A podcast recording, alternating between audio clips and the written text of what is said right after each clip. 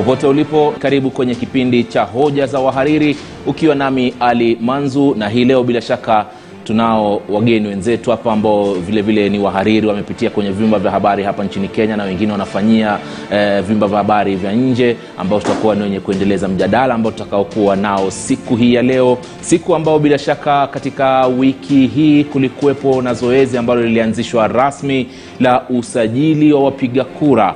Hivyo basi hii itakuwa mojawapo ya hoja ambayo tutakayokuwa nayo, kando na kile ambacho kinachoendelea pia katika maeneo ya Yala kule, ambapo kufikia siku hii ya leo miili mingine miwili ama mabaki ya miili iliweza kupatikana katika ama kingoni mwa mto ule wa Yala na kupelekea ile idadi ya watu ambao ama miili yao imepatikana imetupwa katika mto ule, bila shaka ikipanda. Vile vile serikali imetoa taarifa yake kupitia idara ya polisi. Tutakuelezea kunaendelea nini hasa, ni baadhi ya mambo ambayo tutakayokuwa tunayauliza siku hii ya leo. Lakini kuanzisha kabisa, bila shaka ninao wahariri hapa. Kwanza kabisa niko naye Kennedy Wandera ambaye ni mhariri katika ile idhaa ya VOA nchini Marekani. Kennedy, habari ya leo kaka? Nashukuru Natumai siku yako njema kabisa, Njema kabisa. na vile vile kwa mara ya kwanza Shisia Wasilwa, shukran sana kaka, kutoka lile shirika ambalo vile vile tunashirikiana nao hapa KTN ama Standard Group DW. Karibu sana katika studio zetu. Asante sana kwa mwaliko. tunafurahi sana kuwasiliana nawe vile vile katika upande wa pili kule wa studio tunaye mhariri katika chumba cha habari cha the standard hapa ambaye ni charles otieno yani ceo mambo vipi kaka Salama sana ndugu Ali Manzu. Karibu sana. Salama. karibu sana katika kipindi cha leo wakazi kutoka maeneo ya game pale wanaishi ambao wanaoishi kando mwa mto yala wanaishi na wasiwasi kufuatia ongezeko la miili ambayo inayopatikana kila mara katika mto huo wakiwa wameuawa kwa njia mbalimbali baadhi ya miili hiyo mtazamaji ikiwa imepakiwa ndani ya magunia kabla ya kutoswa kwenye maji polisi wanasema imekuwa vigumu kutambua miili hiyo huku wakitoa taarifa mapema hii leo na kudai kuwa idadi ambayo iliyoangaziwa si ya kweli na kupeana idadi ya watu 19 katika kipindi cha miaka miwili ambao wamepoteza maisha yao. Bila shaka hii ni taarifa tumekuwa nao na tumezungumza na wenyeji pale wakatuelezea jinsi hali ilivyo, lakini kwa upande mwingine, Charles, nitaanza na wewe, nikana kwamba sasa tatizo hili linatoka katika maeneo ya mto Chania, mto wa Tana River na unaelekezwa katika mto Yala. Hii inaelezea nini sasa? Wajua ndugu Manzu, hii ni habari ya kusiki, kusikitisha sana kuwa Wakenya wengi sana wanapoteza maisha yao kwa uhalifu ama wahalifu wanawaua alafu wanatupa kwenye mito. Kwanza kabisa nianze na kusema, ya kusema, na kusema ya kuwa sikubaliani kabisa na ripoti ya polisi kwa sababu uh, yule meneja ambaye anayesimamia uh, lile uh, ma, uh, uh, Hifadhi ya maiti. hifadhi ya maiti pale Yala amesema Ndiyo. kuwa katika eh, hifadhi hiyo kuna watu ishirini na moja ambao wame, wame, wako humo ndani ambao wajulikani ni kina nani, wengi wamekatakatwa kwenye kwa magunia, na leo hivi leo kuna watu watatu wengine wamepatikana kwenye mto. Kwa hivyo polisi wanasema ni kwa miaka miwili watu kumi na tisa na ukianza kuuliza maswali unakuta jamaa wale ambao wanaishi kando ya hiyo mto wametuonyesha ya kuwa kila siku wanaona gari nyeupe la aina la Probox ama la double cab ikiangusha uh, watu pale majini. Kwa hivyo tunasema kuwa inaonekana hawa watu wanaotupwa kwenye hizi mito hawatoki hapo karibu, wanatoka pande zote za Kenya mbalimbali, na ukiangalia unaambiwa kuwa wengi hata si hawana uh, asili ya eneo la aidha tuseme watu kutoka Nyanza ama kutoka hapo eh, Western, na hili tatizo limekuwa ni kuwa Kenya nzima hatujakuwa na shirika la la polisi halijakuwa liki- likijaribu kuchunguza ama kupekua mauaji ama watu ambao waliopotea. Mtu akipotea unapiga ripoti na hakuna mambo yanayo inafuatilia. Kwa hivyo tuna, tunaona ya kuwa shida kuu uh, nchini Kenya ni kuwa hatu, hatuna mwelekeo ya kuhifadhi uh, sheria zetu ili watu wajue kuwa uuaji ni mbaya ama kukinga maovu. Charles, ina maana kwamba idara ya polisi kwa upande mwingine ni wamekosa mambo ambayo yanayotakikana kuwa nayo kutekeleza uchunguzi na kutoa matokeo yake namna inavyohitajika. Kama ni mauaji, yajulikane eh, mtuhumiwa ni nani, kotini ifikishwe mpaka mtu ahukumiwe. Tumekosa hivi vyanzo vya kutaka kujua kinachoendelea hasa. Wajua, shirika idara ya polisi shida yao kubwa ni kuwa uh, kesi zao haziku, hazina uh, uh, hazina evidence ya kutosha ya kwanza. Wanafuatilia alafu wana, kesi yafuatiliwa mwaka moja miaka miwili alafu inapotelea. Kwa hivyo haifiki kotini ikifika kotini haina evidence ya kutosha ina, nyingi hata zifiki mara kuna hongo hapa katikati.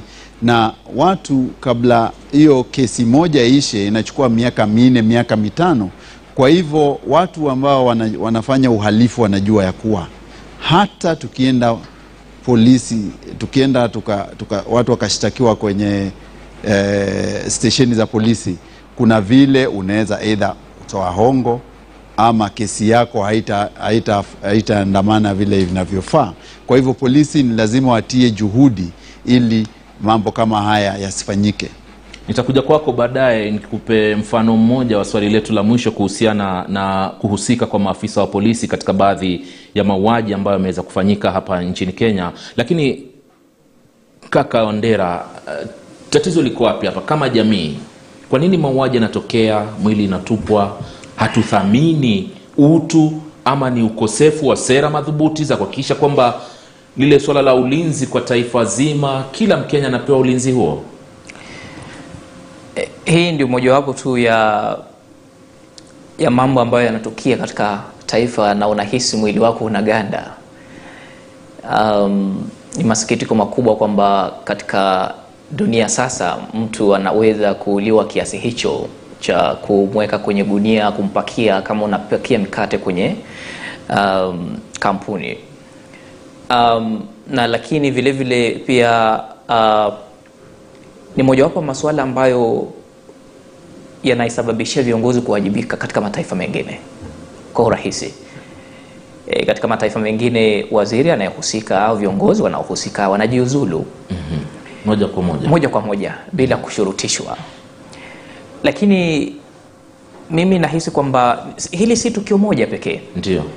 yamekuwapo matukio mengine ambayo yametukia katika taifa letu yanayohusisha watu walio katika uongozi eh, mwanafunzi wa shule anabebwa anapatikana kwenye kichaka ameuliwa na viongozi wakuu wanahusishwa juzi hapa ma, sehemu za Machakos kumekuwa na suala hilo wakili Kimani Ndio.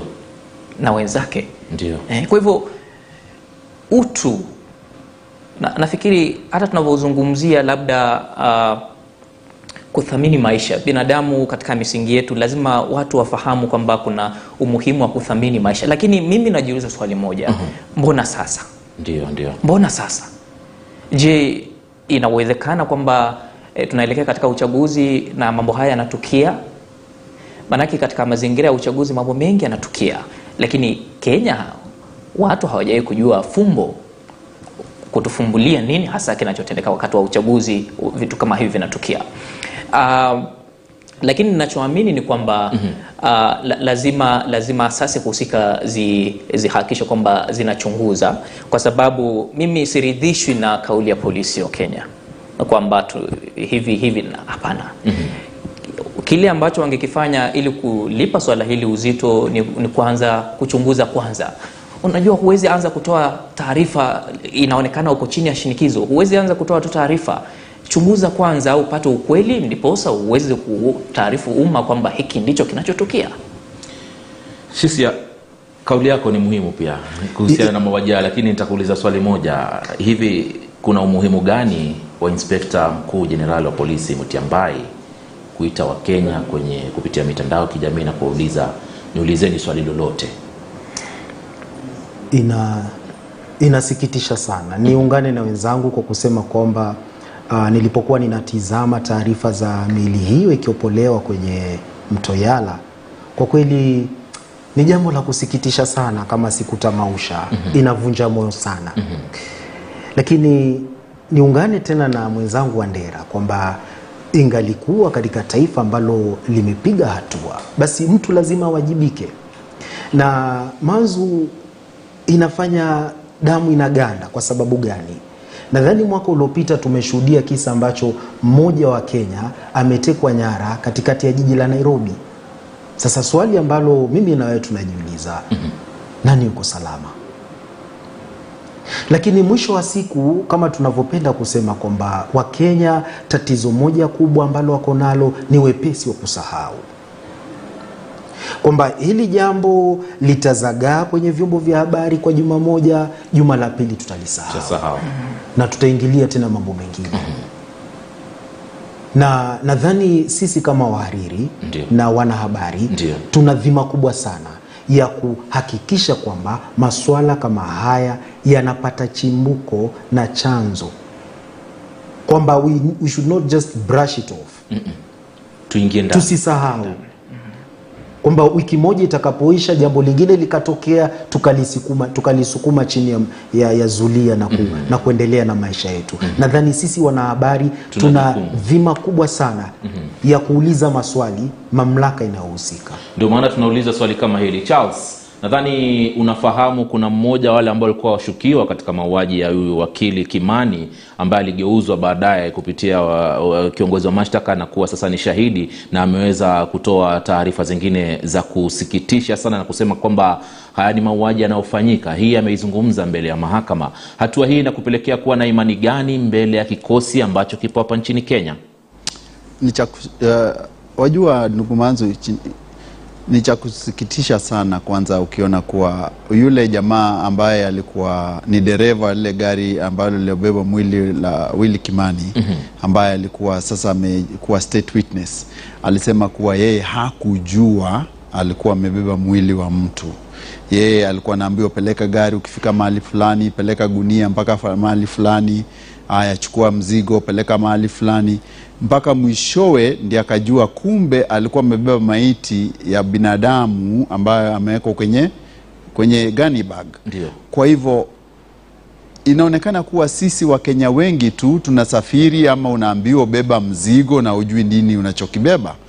Hapa jana jioni jana asubuhi kulikuwa na lile tukio lilitokea pale juja kwa mwanamke mmoja wa mri umri mdogo wa miaka ishirini na moja mwili wake ulipatikana katika suitcase, katika uh, suitcase Ndio. ama sanduku na ulitupwa kando tu ya karibu ya kambi ya kambi ya Reke Squad. Ndio. Kwa hivyo wale waliokuwa wanapita njia hawakujua, kutazama karibu wakaona la, ili si ni mwili na mtu.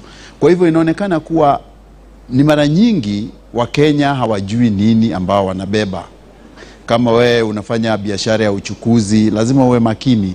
Na kwa swali lako, ningesema hivi, inaonekana kuwa shida kubwa tunayo ni kuwa polisi wa Kenya hawaaminiki kwa sababu hawajajipiga msasa kujua wanafanyia umma kazi. Kazi ya umma ina maana sana na lazima uitie maanani kuwa ni kujitolea na kuchunga raia, na kazi ya polisi ni ya kuchunga mali na maisha ya raia. Kipindi ni hoja za wahariri tupate mapumziko mafupi. Tutarudi baadaye tuendelee na mjadala wetu.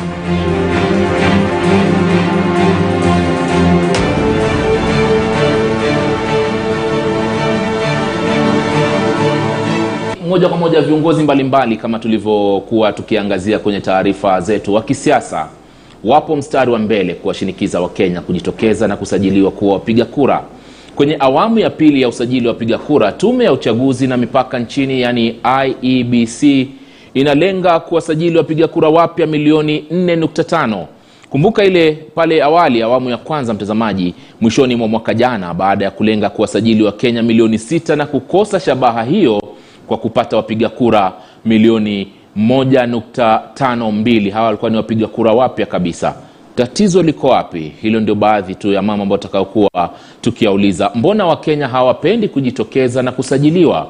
Ndio maana baadhi ya viongozi mbalimbali wamekuwa mstari wa mbele katika kuwashinikiza wakenya kujisajili. Hebu tusikize baadhi ya viongozi. Zamani watu walikuwa wanapigana na mikuki na mishale na bunduki ili kukomboa nchi, lakini hiyo sasa iliwachwa tulipoleta utawala ya kidemokrasia. Sasa imekuja kura. Kura ndio sasa watu wanatumia kushika utawala ya nchi. Kura ndiyo itaamua ni nani atashika hatamu ya utawala katika taifa letu, na tunataka kura ichukuliwe, ipigwe na ihesabiwe na itangazwe vile imepigwa.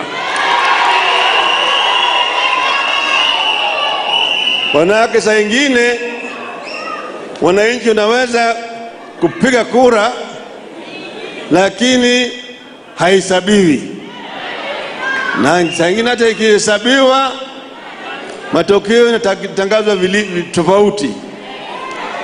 Tunataka kuona kama kura imepigwa na imehesabiwa na imetangazwa matokeo vile ilivyo. Hii ni muhimu zaidi.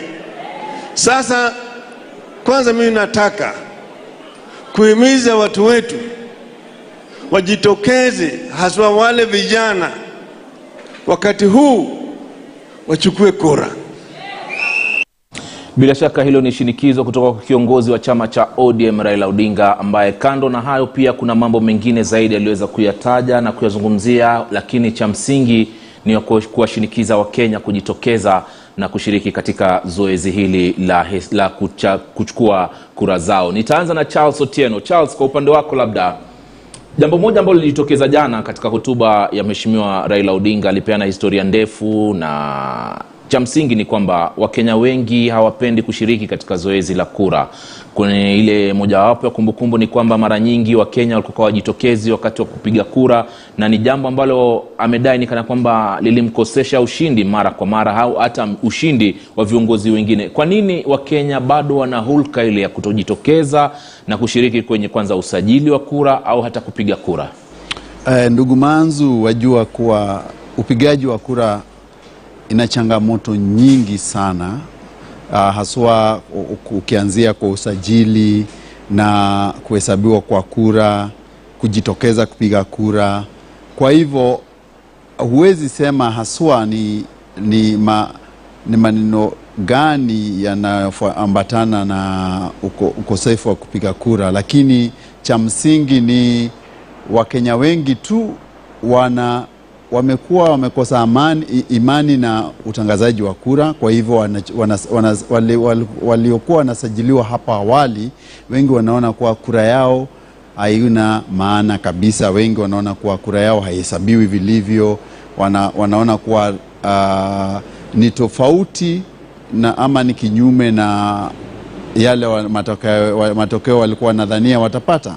Kwa hivyo unaona eh, IEBC wakisajili wa Kenya kwa hasa vijana wanaona kuwa serikali pia haijawai waweka maanani na kuangali, kuangazia maneno ama uh, misingi ya kuboresha uh, maisha yao. Kwa hivyo wengi wanaona ni kuwa ni vizuri wasi, wasijisajili kwa sababu kura haina manufaa kwao.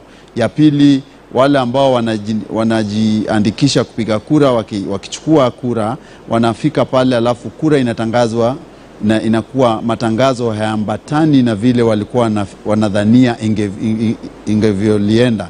Kwa hivyo tunasema kuwa changamoto za IEBC na vijana Kenya ni kuwa wana mambo mengi ambayo inawakumba. Kwanza, ukosefu wa kazi ama ajira, na wale wanasiasa ambao wanagombania hivi viti hawajaweza kuja kueleza kinaga ubaga kuwa mkinipigia kura tutawafanyia hivi, na inakuwa mara nyingi male, yale maneno ambao wanaambiwa watafanyiwa inakuwa ni ahadi tu na zinaambulia patupu. Vyema kabisa, karibuni sana wenzetu hapa. Shisia, nitaanza na wewe. Naam. Hivi tume ya IEBC, tume ya uchaguzi na mipaka nchini, ni jambo gani halijafanya katika kumshinikiza Mkenya kujitokeza na kujisajili? Amesema mwandishi mmoja kwamba unaweza ukamfunza mwindaji ni mnyama yupi wa kumlenga ama unaweza ukamfunza mwindaji jinsi ya kufuma mshale mm-hmm. Lakini wakati huo usipomfunza huyu mwindaji ni mnyama yupi wa kumlenga, huenda akakosea akatumia mshale wake dhidi ya jamii yake. Na swali lako basi nalichukulia hivi kwamba IEBC mm-hmm. nadhani kwa kiwango kikubwa imefeli kuhamasisha vijana umuhimu wa upigaji kura, kwamba hatujawaona wakienda kule mashinani wakafanya vikao wakafanya zile semina na vijana wakaelimishwa kuhusu umuhimu wa kupiga kura. Mbali na hayo, tunawaona viongozi wakiwatumia vijana visivyo vijana wanapokuja kutumika ni wakati wa ku- wa ku- wa kuzua fujo na rabsha. Kwa hivyo kimsingi IEBC haijatimiza malengo yake ya kufunza ama kuhamasisha umma na vijana uh, umuhimu wa kushiriki uh, kitendo hiki ambacho ni haki yao ya kikatiba. Naam. Vyema kabisa, tutazungumzia pia swala la ghasia baadaye, maanake kilichojiri pale uwanja wa Jakaranda, bila shaka hili ni jambo la kukemewa zaidi na kuwaelezea Wakenya njia tunayoelekea sio, maanake ni njia ambayo tuliweza kuishuhudia miaka ya nyuma na athari zake ni mbaya sana. Wandera, ndiyo uhamasisho umekosekana, lakini mimi mwenyewe kama Mkenya natambua haki yangu ya kuleta mabadiliko ya kidemokrasia kimsingi, kwamba haya mabadiliko ni kupitia uchaguzi na bila ya kadi yako ya kura utakuwa si kitu, hauwezi kuleta mabadiliko kama hayo. Kwa, kwa, kwa misingi yote e, katika muktadha wa, kidemokrasia e, elimu ya kiraia ni muhimu. Alivyoeleza Shisia ni kwamba e, tume ya uchaguzi si tume tu ya kusubiri zoezi la kusajili wapiga kura au kusimamia zoezi la upigaji kura mm-hmm. na kutangaza. Uh, tume ya uchaguzi ina wajibu mkubwa katika sheria za Kenya na katika uh, uwezo wake kuhakikisha kwamba elimu ya kiraia inafikia umma kwa upana ndipo waweze kujua umuhimu wa kupiga kura mm-hmm. ndipo wajue umuhimu wa kujitokeza na kuwa sehemu ya demokrasia E, nikinukuu uh, matamshi ya rais wakati ule uh, Mwai Kibaki alisema kwamba iwapo wewe si mpiga kura katika taifa lako, basi wewe ni mtu ambaye huna maana kabisa, kwa sababu huchangii katika maendeleo ya taifa lako. Kweli. Kwa hivyo mimi kivyangu naona kwamba um, kwanza hamna elimu ya kiraia kwa wapiga kura, watu ambao wanataka kujitokeza kujisajili. IEBC haijafanya hilo. Pili, IBC haijaweka kampeni e, thabiti za kuwataka raia wa Kenya wajitokeze na kuwaeleza umuhimu wa kupiga kura. Na tatu, vile vile hasa vijana tunaolenga katika shughuli nzima bado wana ati-ati kuhusu ahadi zisizotimilika za kisiasa. Wana, wengi wanajiuliza, mimi kuanzia mwaka 2017 sina kazi, nimepiga kura Ndiyo. mpaka mwaka huu tunaenda katika uchaguzi mwingine wa mwaka 2022 bado sina kazi mm-hmm. nikienda kupiga kura inanisaidia nini kwa hivyo yapo mambo mengi tu wanasiasa wanaotoa ahadi lakini ahadi hizo hazitimilizwi ah, yani hazi- hazifuatiliwi na kutekelezwa watu wana, wanakuwa na yani wanaanza kuhisi kwamba hata nikijitokeza kujisajili kupiga kura au nikipiga kura haisaidii mimi mm-hmm. na swala la mwisho ambalo vile vile pia linajihusisha na mfumo mzima wa IBC kwamba kuna watu wanaohamisha vituo vyao vya kupiga kura Ndiyo. kuna baadhi ya wataalamu niliokuwa nikizungumza nao wanaeleza kwamba e, utamwelezaje mtu anayetaka kuhamisha kura mf- mfano e, m, a, eneo moja Mombasa kuja kupigia kura Nairobi, unamweleza aende kwa chifu achukue barua ya chifu ku, ku, kuonesha kwamba huyu ni mtu wa huku, kwani Kenya hii serikali haina stakabadhi za kuonesha mtu huyu ni raia wa Kenya. mm-hmm. Kwa hivyo watu wakianza kuangalia vitu hivyo wanaona kama ni vigumu sana mimi siwezi kujitokeza. Pengine Alimanzu, kama uende kwa swali la pili, kuna hili swala ambalo lilijitokeza uh, miezi michache iliyopita kwamba kuna deep state, watu wachache wenye ushawishi mkubwa serikalini Wanaofanya maamuzi. kama vile ulivyotuambia kwamba IEBC katika awamu ya kwanza ililenga kuandikisha wasajili mil, uh, wapiga kura milioni sita, Milioni sita. lakini ikapata milioni 4.5 moja nukta tano 1.5. Naam. Sasa hili suala la, la deep state lilipojitokeza, vijana wengi wanahisi kwamba kwa nini nijiandikishe iwapo kuna watu wa, kundi, kundi cha watu wachache wenye ushawishi mkubwa wameketi kwenye meza duara na wakafanya maamuzi, kwa nini nijiandikishe kupiga kura? hoja hiyo wacha nimsikize mwenzetu hapa mhariri charles otieno. Je kuna haja ya ku, kwa kijana kujitokeza na kwenda kuchukua kura wakati kuna hiyo hofu kwamba tayari mambo ni kama yashapangwa? Wajua, um, serikali na mambo mengi bwana Manzo, na nimemsikiza mwenzangu. Eh, kwa hakika hatujui kuwa ushawishi wa deep state ipo ama haipo, lakini tunasema hapo mbeleni tumeambiwa kuwa wamekuwa waki, waki, waki, wakisema ama wakitangaza nani atakuwa mshindi wa- wakisema, waki, wakitambua kabla hata ya upigaji kura. Kwa hivyo kura za wananchi haijakuwa ikichagua rais wa Kenya kwa miaka iliyopita, lakini hiyo ni misemo tu uh, kwa sababu hatu- hatujaketi uh, na tukaichambua kabisa.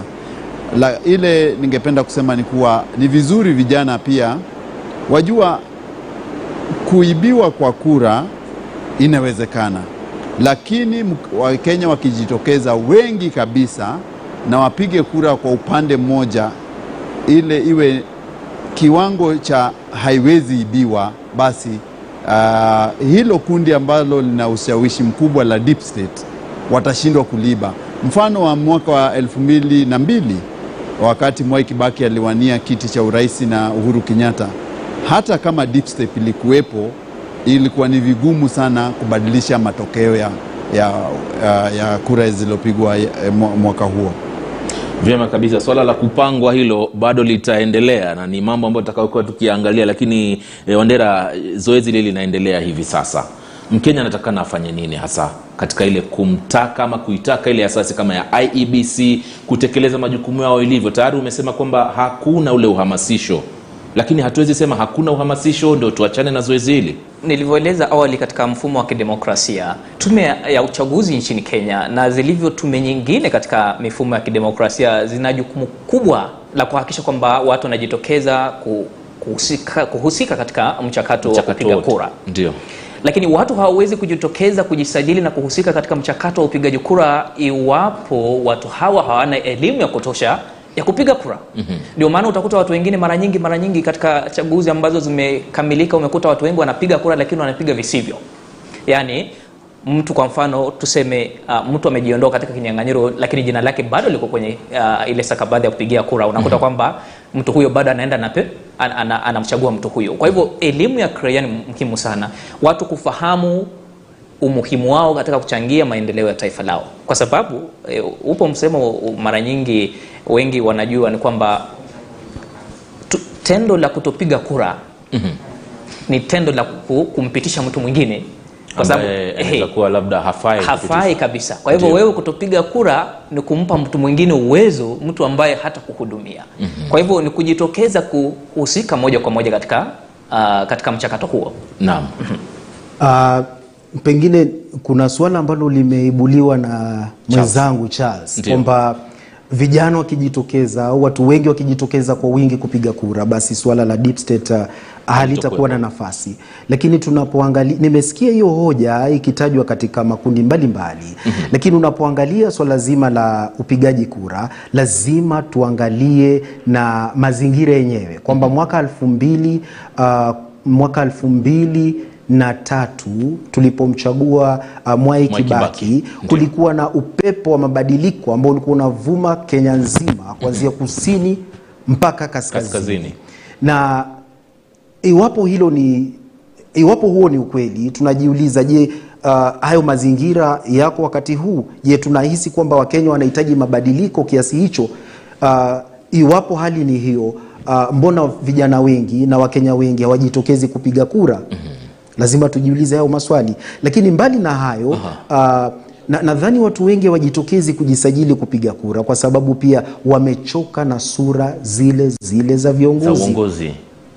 Kwamba viongozi ni wale wale tu, lakini cha msingi pia ni kwamba uh, viongozi hawa wanapotafuta kura, viongozi hawa wanapokwenda kupiga kampeni, mara nyingi wanatupatia ahadi, lakini mwisho wa siku hawazitekelezi. kwa macho ya mhariri unadhani kuna siku taifa litakuja kupata sura mpya ya uongozi kutoka juu hasa? Itachukua muda. Nina matumaini kwamba ipo siku mambo yatabadilika lakini si kesho wala leo.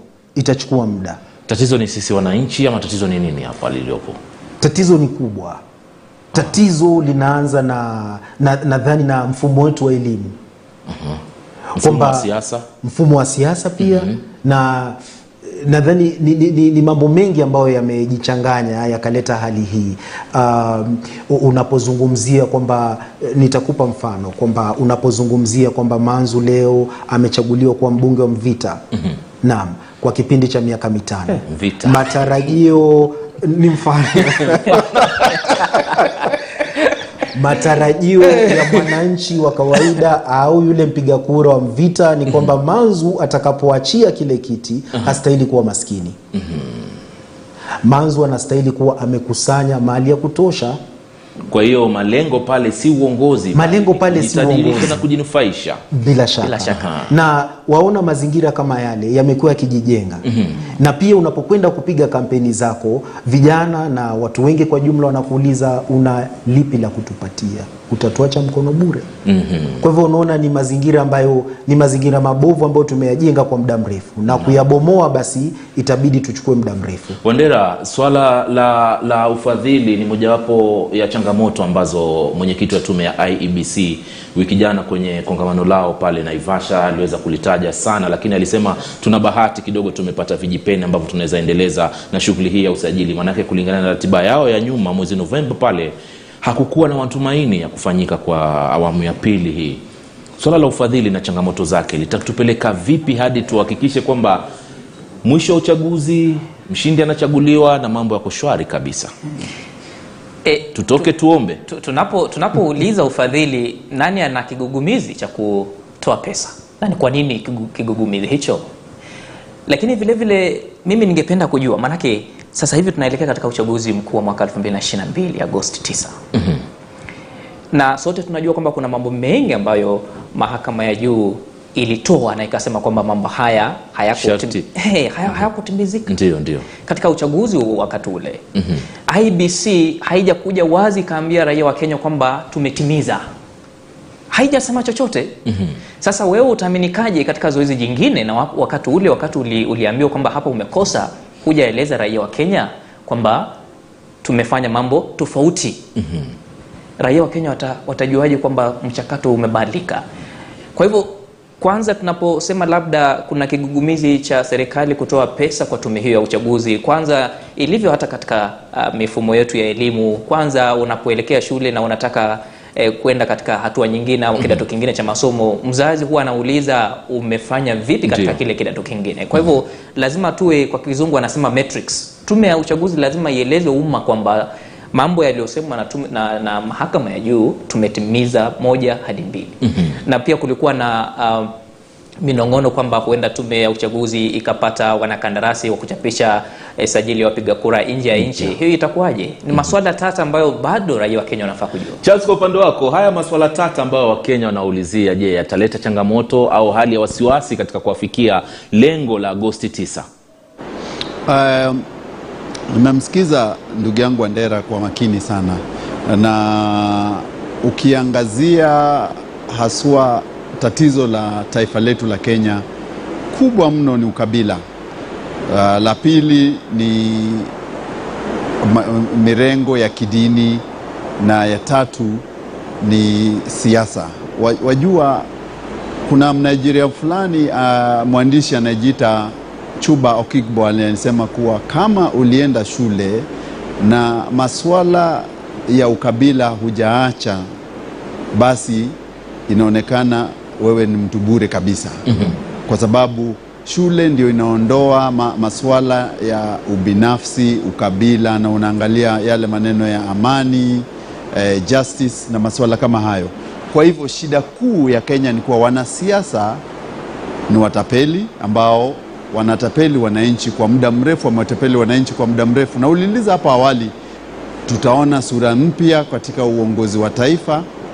La hasha, kwa sababu Wakenya wengi tu wanafuatilia viongozi na uongozi wao wa kikabila. La pili, wanaangalia uongozi kufuatilia na mambo ya dini ama mambo ya tuseme wametoka area yao. Kwa hivyo unaona, si kwa sababu sera, si kwa hakika watu, watu wengi sana, viongozi wengi hawana sera. Ukiangalia hata uongozi huu ambao tunaoenda kuna ile sera ya naibu wa rais ya bottoms up na kuna sera ya azimio la former prime minister Raila Odinga lakini wa, ukiuliza wananchi hao ambao ni wapigaji kura wale watakuja kupiga kura wengi wanajua tu naibu wa rais ana wheelbarrow. Ukiwauliza nini, wanasema sisi tunabebwa na wheelbarrow. Ukiuliza wale ambao wanampigia upato uh, bwana Raila Odinga watakwambia ah, sisi ni watu wa Azimio. Azimio lipi hawalijui. Vyema kabisa. Nadhani cha kutupeleka nyumbani kwenye swala hili, kabla tuende kwenye mada yetu ya pili, ni kwamba fursa zipo bado. Mkenya ajitokeze, ajisajili, ili iwapo ni mabadiliko yale ambayo mabadiliko halisi anayotaka yeye mwenyewe ni kupitia tu kadi yake ya kura, ama unasemaje? Kweli huwezi kupata mabadiliko haya ambayo uh, unayahitaji kama huwezi kujitokeza ukashiriki katika uh, uh, hilo zoezi la kidemokrasia. Lakini vilevile vile pia ni, nieleze kwamba kwa sasa katika mifumo yetu ya siasa za Kenya bado kuna kuna udhaifu fulani.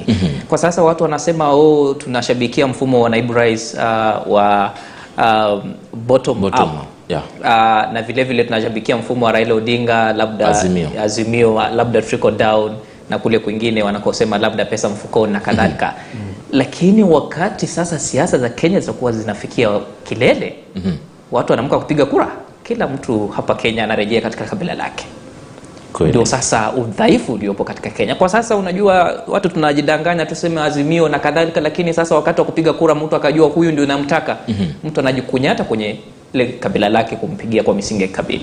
Kauli yako ya mwisho Shisia, kwenda ya kwenye mapumziko, tuje na mada nyingine. kwamba mwandishi haimongeti mm-hmm. anasema kwamba vijana wana nafasi kubwa ya kubadilisha hatma ya taifa lao. Nadhani tukiangalia katika takwimu tunagundua kwamba Asilimia zaidi ya 65. na ni vijana. Idadi ya Kenya. Bila shaka. Lakini tatizo ni kwamba um, ahadi nyingi ambazo zimekuwa zikitolewa na wanasiasa hazitimizwi. Lakini pia kwa mkumbo huo huo kwamba uongozi hautolewi tu bure. Lazima ukauchukue lazima ukauteke. Na njia moja ya kufanya hivyo ni kupitia kupata kura yako ili upige kura ulete mabadiliko Vyema, vyema Yeah. kabisa. Naomba tumalizie jamani na mkumbo wa Oka, na mpaka sasa bado hatuna mwelekeo katika Oka.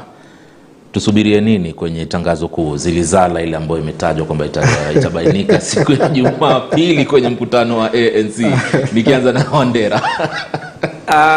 Tusubiri mtetemko. alivyosema kiongozi wa Amani National Congress Musalia Mudavadi, Wakenya wengi wame wame uh, wamesubiri ku, uh, ku, kuanza kuangalia hilo tetemeko la ardhi, Tetemeko la ardhi. lakini watu wanajiuliza tetemeko la ardhi linatokea wapi? Una- Unakumbuka tulipokuwa hapa wiki iliyopita, kulikuwa na mazungumzo, walikuwa wamekutana Naivasha ama wapi? Eh, kwa Naivasha. Naivasha. Sasa wakakutana eh, siku zilizofuatia wamekutana kamati ya kiufundi. kamati ya kiufundi kakutana, lakini bado pakawa na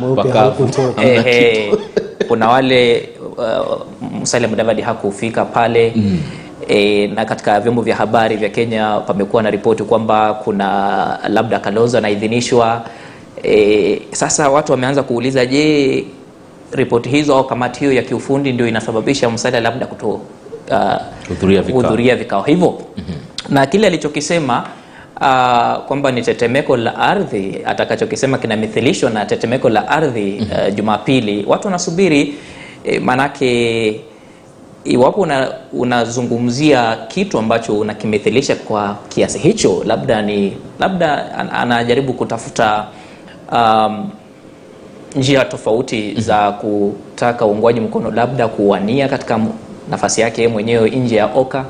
Lakini wanachokifanya uh, One Kenya Alliance katika uh, macho ya umma, hasa sisi wahariri eh, na waandishi wa habari katika uh, vyombo vya habari Kenya, unakuta kwamba uh, unaongeza tu unaongeza wasiwasi miongoni mwa wafuasi wao, yani watu hawaridhiki, hawari, kasi haipo, lakini watu hawaridhiki na mnachokifanya kwa sababu umeanza kuona hiyo mianya imeanza kujitokeza.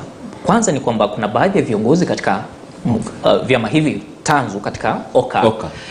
wanaanza kusema kwamba kama si Mudavadi ikae ikae, kama si Kalonzo Musyoka Ikae. ikae. Ehe. Hizo ni, e, ni, ni ishara kwamba mambo si tunavyoyatarajia katika OKA na labda si vile walivyotarajia katika OKA. naam shisi ya kumalizi yako nadhani mwanzo kwa kusema kwamba tangazo lake litaibua mtetemeko wa ardhi Mtetemeko. Eh, ame, ameteka hisia za kila Mkenya.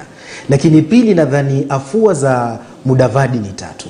Mosi, huenda akatangaza kwamba atawania kiti cha urais. Ndiyo. Pili, huenda akasema kwamba nitaungana na Raila kwenye azimio la umoja. Au tatu, akaja akasema basi mimi nitamuunga mkono ah, makamu wa rais Naibu kwenye rais. UDA na nadhani hakuna jambo jipya chini ya jua. Nimalize kwa kusema asante sana charles tunamalizia kwako kuhusiana na huu mwelekeo ambao bado wakenya wanaosubiri Kwanza kabisa ningesema ya kuwa uh, na, na maoni tofauti kidogo. Ya kwanza ni kuwa hawa wanasiasa ambao wako katika mrengo wa, wa OKA hawakutambua kuwa walikuwa wamewekwa, walikuwa wanatumiwa na viongozi wengine ili wawekwe kwenye kundi ili wa, wa, wa, waipe jamii fulani nafasi ya kuwania kiti cha naibu wa rais, na kwa hakika wao wote hawakuona hivyo. Walitolewa kwanza, wakaunganishwa pamoja, wakaambiwa sasa nyinyi kuweni OKA, wakapewa magari ya kifahari, wakaambiwa tembeni pamoja, alafu kando kando waona kuwa kuna jamii moja ikasema sisi katika Azimio tunataka naibu wa rais. Kwa hiyo upande ule wa William Ruto pia wanataka naibu wa rais. naibu ndio Kwa hivyo hii tunasema ni kuwa the state walikuwa wamejua hawa jamaa hawana kwanza fedha ya kufanya kampeni. Kwa hivyo walijua tutawaweka kwenye kundi moja tupate wale watu tunataka wawe naibu wa eidha wa William Ruto ama naibu wa nani wa Raila Odinga. Kwa hivyo wale waliwekwa mali tunaita kwa kimombo holding ground. Sasa hii msisimko ama earthquake ambayo uh, Msali anaizungumzia ni kama jamaa ambaye ana, ana densi na wimbo inakuja baadaye, waona anaruka sana na wendi na mtindo wa ngoma. Kwa hivyo ni vigumu sana. Kwa maoni yangu, naona ya kuwa hawa jamaa wamefika mwisho, aidha waende kwa debe ama hakuna yeyote atapata naibu wa rais kwa pande zote mbili. Vyovyote vile tunasubiri kuona hatua ambazo zitakazochukuliwa. Maanake anasema kuna mtetemeko wa ardhi ambao unaotarajiwa kuwepo siku ya jumapili na hapa KTN News bila shaka tutakuwa tunakuletea taarifa hizo moja kwa moja ili kuweza kusikia tangazo hilo ambalo linalosubiriwa na wakenya wengi. Lakini kwa upande mwingine bado ni mazungumzo katika eh, uka, kwenye eh, muungano huu wa oka na kuna mikutano inayoendelea hata sahizi mtazamaji jambo ambalo bila shaka wakenya watakuwa wanasubiri kuona ni kipi kitakachojiri. Aisee asante sana charles otieno ambaye ni mhariri hapa standard group. Vilevile vile kennedy wandera kutoka voa na vilevile shisia wasilo asante sana kutoka dw hii leo tumepata fursa nzuri sana kujumuika nawe. Na kutoka kwangu sina la ziada aisee endelea kuwa nasi. Asante.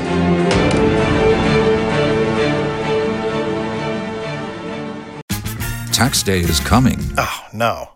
But if you sign up for Robinhood Gold's IRA with a 3% match, you can get up to $195 for the 2023 tax year. Oh, yeah. Sign up at Robinhood.com slash boost by tax day to get the biggest contribution match on the market. Subscription fees apply. Investing involves risk. 3% match requires gold for one year from first match. Must keep IRA for five years. Robinhood Financial LLC member SIPC.